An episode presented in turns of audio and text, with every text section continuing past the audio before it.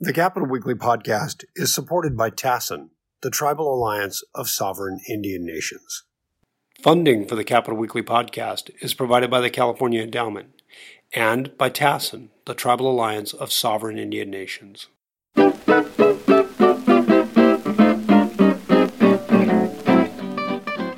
Uh, greetings and welcome to Capital Weekly's regular podcast. I'm John Howard. I'm joined by Tim Foster. Hello. And our special guest today is JD Morris at the San Francisco Chronicle, who's been writing extensively and covering extensively the uh, tribulations of Pacific Gas and Electric Company, which um, has filed for bankruptcy. So, uh, JD, welcome. Thank you very much. Um, Thanks for having me. What's what's happening right now? What's the latest with PG&E uh, that we should know about? Well, actually, right now, as we speak, I believe they are um, in bankruptcy court. They're having um, sort of their first uh, substantive hearing before the bankruptcy court judge. My uh, colleague Bob Egelko, our courts reporter, is there so oh, I can. Yeah. Um, Believe it or not, I used to work with Bob many years ago at the Associated oh, really? Press. He was our court reporter uh, as well. Quite a quite a court reporter. You guys are doing great. So yeah. Thanks, thanks. Yeah, Bob's awesome. Um, but yeah, so they're in bankruptcy court right now. Um, there's they've got a bunch of motions. Um, it's fairly complicated stuff, but sort of the way I understand it, at least, is that after they file for Chapter 11 bankruptcy protection, they kind of everything, all major decisions of the company go under the purview of the bankruptcy court. Uh-huh. And one of the first things that they have to do is they got to get approval from the judge to continue operating their business as normal. Um, so they've got a range of motions, um, you know, asking for um, them to keep paying their employees in the way that they um, are used to doing, um, and kind of keeping the business going yeah. um, as the process moves on. The way I understand it, at uh-huh. least, um, they will start to get into more of the complicated questions of how should this massive enterprise be reorganized. Um, do, do, the ratepayers, or do you know if the customer? I mean, obviously, one of the ideas there is to keep yeah. providing power and energy and electricity right. to customers. So, is the hope that that continues unabated? Yes, yes. Everyone says that the lights will stay on, that the gas will keep being provided. I've not seen anything that contradicts that. Mm-hmm. There's no reason why the 16 million people who um, get gas and electricity from PG&E should worry that that service will be interrupted at this point in time. And I don't see anything on the horizon that would jeopardize that either. It's uh-huh. important to understand that this is a Chapter 11 bankruptcy reorganization. It is not a Toys R Us style liquidation. Yeah. You know, uh-huh. the PG&E is not going out of business. They are sort of trying to restructure their enterprise because of this massive wildfire liability that they're staring yeah. down uh, and the significant credit downgrades that they got because of that, um, yeah. which made it hard for them to access the capital, the financing that they need to keep the business operating uh-huh. um, on an ongoing basis. They, they're an investor-owned utility, so it, uh, so I would guess Wall Street has a. Um, some point, Wall Street is involved in this. Are they? Is there yeah. somebody rep- representing stockholders and shareholders in this in, in court? Do you know, or how does that play out? You know, I don't actually know. Um, I've got to admit, I'm not a bankruptcy expert, but uh-huh. uh, sure. trying to become one on the fly. Um, so I, I, I, don't, I don't know how all of the parties are represented um, in court, but there's a lot of them. I mean, sure. there's, a, there's a lot of lawyers working on this, and a lot of people, yeah. um, you know, who are sitting at the table. Um, so I, I would expect probably in some fashion, yeah. Uh-huh. Um, I mean, I think the ratepayer advocate um, also, uh, you know, get involved. Um, you can become a party to the proceeding, which means so like the Public Utilities Commission, for instance. Um, you know, expects its lawyers to have a seat at the table um, because they're going to play a big role here too. So, uh-huh. at some point, PG&E going to be reorganized in some way. We don't. There's a lot of different forms that that could take. We don't know what is likely. It's going to be really complicated and Yeah. possibly fought vigorously. Um, but whatever reorganization does happen, the Public Utilities Commission is going to have to approve that. That's what they told me, at least. Do you Um, think? Do you, we've do you see any possibility? Uh, do you see any possibility? I just seen stories on this over the last I don't know week or two of Yeah. um, of PG&E getting broken up somehow into pieces. I've, I've heard suggestions in San Francisco. Could they take over a piece of PG&E and have a municipal utility of some sort? Would other municipalities be interested in that? Does because it's a huge outfit. Do you, do, is a break a potential breakup here something that could be coming, or is that very unlikely given the way things are playing out so far? Do you have any sense of that? Uh, it's really difficult at this early stage to say what is likely. What I can tell you is that that is a conversation that is happening on multiple fronts. So you brought up San Francisco. That's totally true. Um, you've got city leaders in San Francisco who want to take a close look at possibly, um, you know, creating a more fully fledged municipal Yeah. Utility here. Um, we already have Clean Power SF, so it, it's a little complicated. But San Francisco doesn't own any of the, um, you know, electric distribution assets in the city, and so there are calls from some of the city Yeah. officials to start looking at that. It's really complicated, though, and it would be, um, you know, a, a, a tough endeavor to pull off. Um, one issue that my sources have already brought up to me is that, well, San Francisco, I had one guy describe it to me as being the crown jewel of the PG&E system. So if you think about it, it's a highly dense customer base. The assets here are very valuable. Yeah. The fire risk is really low, and because it's so dense, um, you the like operating costs are more efficient than in other places, and it's just a lot of people. So if San Francisco tries to exit the system, then you also have to look at who is being left behind. You know, it mm-hmm. would you have the possibility of kind of stranding people who live in places like the North Bay that are more rural, where the fire risk is really high and the Sure. population is way lower, Yeah. and I believe at least the assets are less valuable. And so, what would happen to those people and their bills? And is that equitable? And Uh-huh. you know all of that. So, there's a conversation around that that definitely needs Yeah. to happen. Um, and there's it's also like when when anybody talks about municipalization, I think there are multiple ways to do it.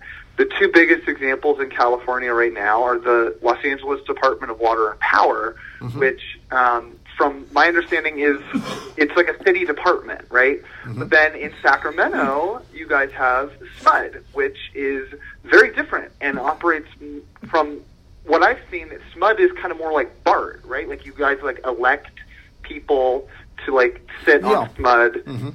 to operate it, and it's more of like a regional entity. Um, and so, yeah, I mean, those those conversations um, are, are definitely happening.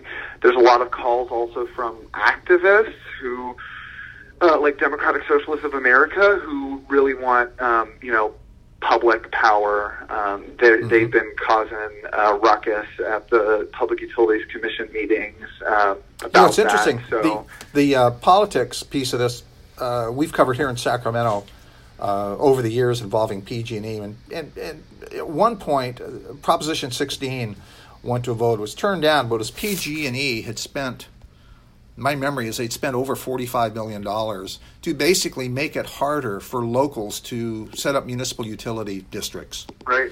And um, uh, so it would be, there would be an irony here if PG ultimately were to be broken up into one or more municipal utility districts. I'm not sure if people would be dancing on the PG&E's grave here, but there would there is a certain political uh, what goes up comes down, and what happens one day. You know, there's a reaction to something the next day. It, it would be interesting if, if there's a breakup of some sort. I, obviously, nobody knows super now, but uh, and I don't, I don't know what PG&E itself is going to back. The company has been very vague, but has been saying repeatedly in public statements that um, itself, I think, is studying, you know, different structural options and that it's open to a range of options and wants to work with regulators and other stakeholders to figure out the best path going forward, which makes sense because, I mean, they are filing for Chapter 11 bankruptcy, so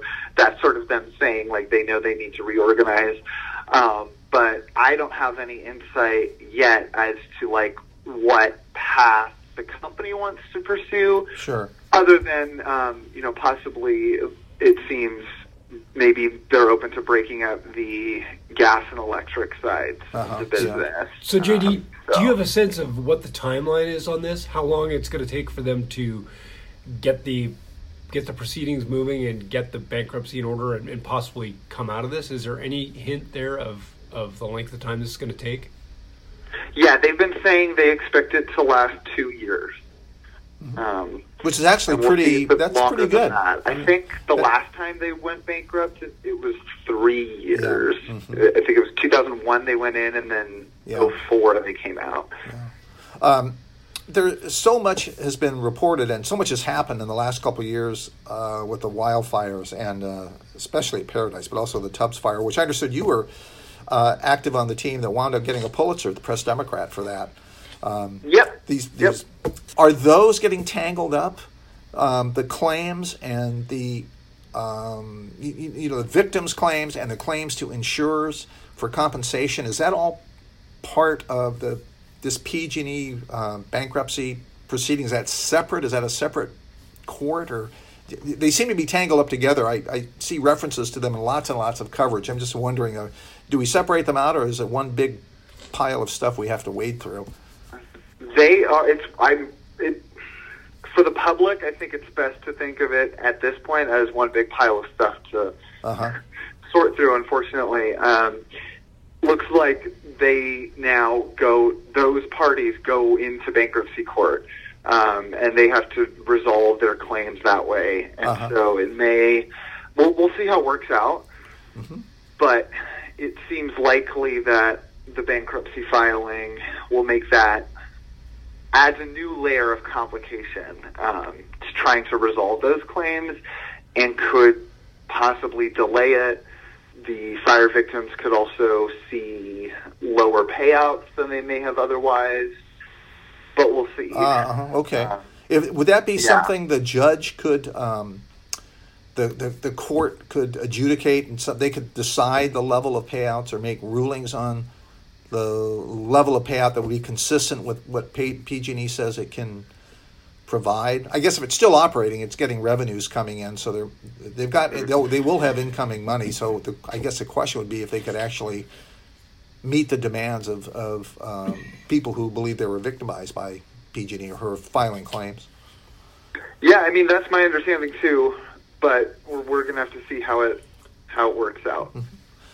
Uh, do you know outside of uh, you'd mentioned San Francisco, and it's um, it's it is densely populated, and it's more efficiently uh, able to serve. PG&E is more efficiently able, I would think, to serve customers there than in the rural areas. Do you know if out in the rural areas is there any move um, to have their own municipal utilities established there? Uh, I know there's some out there. I, I'm just wondering, is there any concerted move now, or people just sort of watching and waiting to see what happens with this? That's a very good question. Um, I don't know uh, the answer, but I'll leave that. As it turns out, um, I was talking to a Sonoma County supervisor uh, recently for a story that I did after the Tubbs Fire report came out, and um, she was very. This was Shirlee Zane, um, and she was very supportive Uh-huh. of looking at uh, public utility. So I know that's one person. Uh, yeah, sure. But I've not, I, I've not like, uh, uh, aside from talking to her about that, I've not Yeah. Had a chance yet to um, kind of survey the political landscape in the more rural areas. Yeah. Um, so Yeah. I, Well, you know, I, it's- I do know that one prominent voice, though, she represents um, Santa Rosa, Uh-huh. Central Santa Rosa, and Rohnert Park. So, including Fountain Grove, Yeah. which was pretty devastated in the Tubbs fire. So that's that's one voice. Uh, Um, and if she's saying that, it wouldn't surprise me if there are others. but um, you know, as you said, um, it, it's not San Francisco, so. Well, it's interesting to me. I, you know, when you mentioned the the 2001, you know, electricity deregulation crisis and PG right. going into bankruptcy, then was interesting that because the municipal utilities weren't included in that uh, deregulation scheme, the way the investor-owned utilities were, it wound up that some of these big utilities like PG&E were buying power from. I uh, remember one district was LMUD, the Lassen Municipal Utility District, which is a small district, but they wound up being able to sell power to the bigger utility, the IOUs that needed it. Um, mm-hmm. And I don't know how that. I, I, you know I suppose everything's back to normal now in Lassen and Susanville and other places, but. Um, if the outcome of the PG&E bankruptcy is that we see smaller municipal utilities across the landscape, that would be very. I think that would be very interesting. I have, like you, I have absolutely no I, no way of telling the future, but I bet there is some interest. You mentioned one person. I bet there might be some other people interested on that. So I, I don't know. I'm just yeah. throwing that out there, but. Uh, um, yeah, we'll see. But I mean, that's not easy. yeah. Carving out a municipal utility, I think it, it's a lot more difficult than a lot of people realize. Yeah. Um, and you have to think about, I mean, not only like the asset transfers and all that, but um, and, and and the geographical boundaries and how it's governed and what have you, but also the liabilities and how you share that and exit fees and a whole mess of things that um, would have to be worked out that would take a very very long time to yeah. sort out. I believe it would not creating municipal any muni- new municipal utility district anywhere would not be a easy or short process by any stretch of the imagination. So uh-huh. if people are looking at that as as a quick fix, um, I think they will be disappointed in how that uh, plays out over time. Okay, fair enough. JD Morris of the San Francisco Chronicle, thank you very much for taking the time to speak with us today. We're going to look to you to explain all this in terms we can understand. Words of one syllable. I don't know if that'll be easier, but uh, thanks again for taking well, your time, you. and um, and we will see you next time around. This is John Howard with Tim Foster. Again, JD, thank you very much, and we'll talk to you soon. Great, thank yep. you. Yep, take, take care. Thank you. Bye.